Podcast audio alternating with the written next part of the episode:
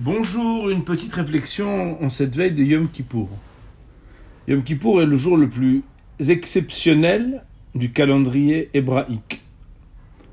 Et pour parler de ce thème, mon rave, le Ramshi Shapira Zetzal, nous avait une fois, au cours d'un Shabbat Shuvah, cité une parabole, celle d'un pressing, où la personne responsable du pressing reçoit plusieurs individus chacun avec euh, des vêtements à laver. Certains sont juste à nettoyer, un nettoyage à sec, pour rafraîchir le vêtement.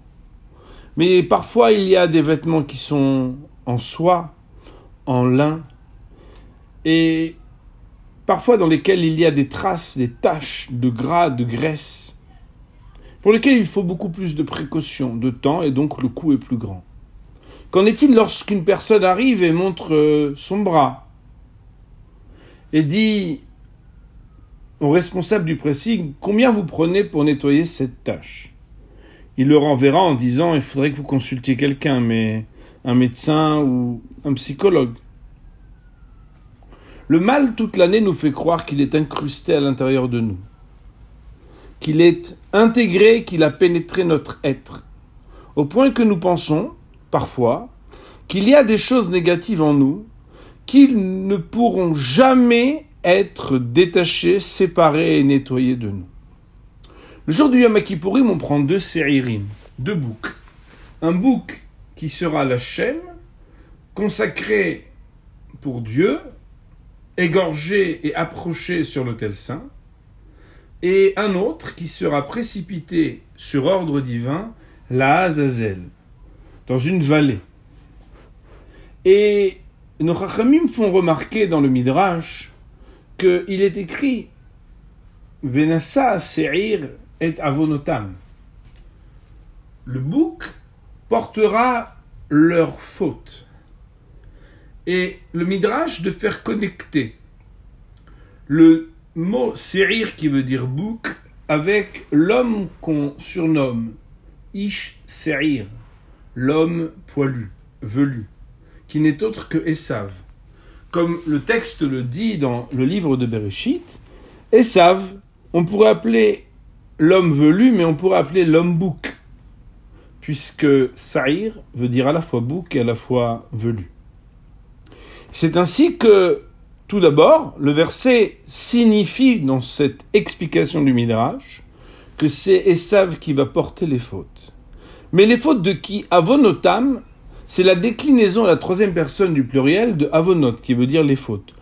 On pourrait dire leurs fautes. Mais le midrash de décomposer avonotam, avonot tam. Les fautes du tzaddik, qui s'appelait Tam. Qui était-il? Ben Yaakov Ishtam Yoshev Oalim. Yaakov était installé dans les tentes. Et c'est ainsi que dans une lecture midrashique de ce texte, de manière un tout petit peu moins littérale, mais un peu plus profonde, le bouc qui va être précipité à Azazel représente Esav, qui va porter les fautes de Yaakov. De là, et ce commentaire est aussi retrouvé dans le Zohar, dans Raya Mehemna, à la paracha d'Acharemot. Nous allons apprendre que il faut savoir séparer le mal et le précipiter à l'extérieur. Il n'a pas de place à l'intérieur du Beth Sauf que,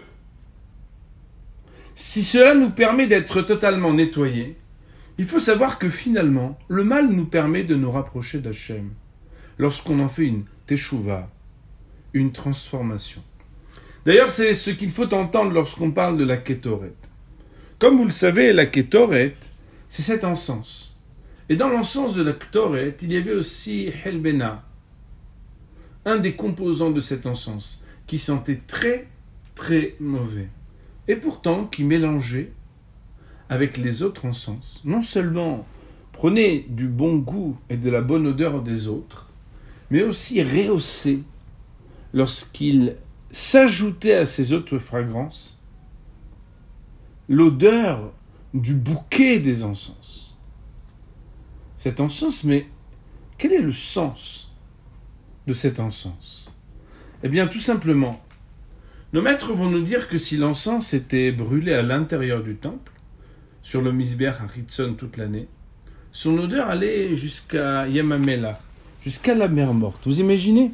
Une odeur tellement forte et tellement bonne qu'elle se répandait et embaumait comme ça toute la région autour de Jérusalem.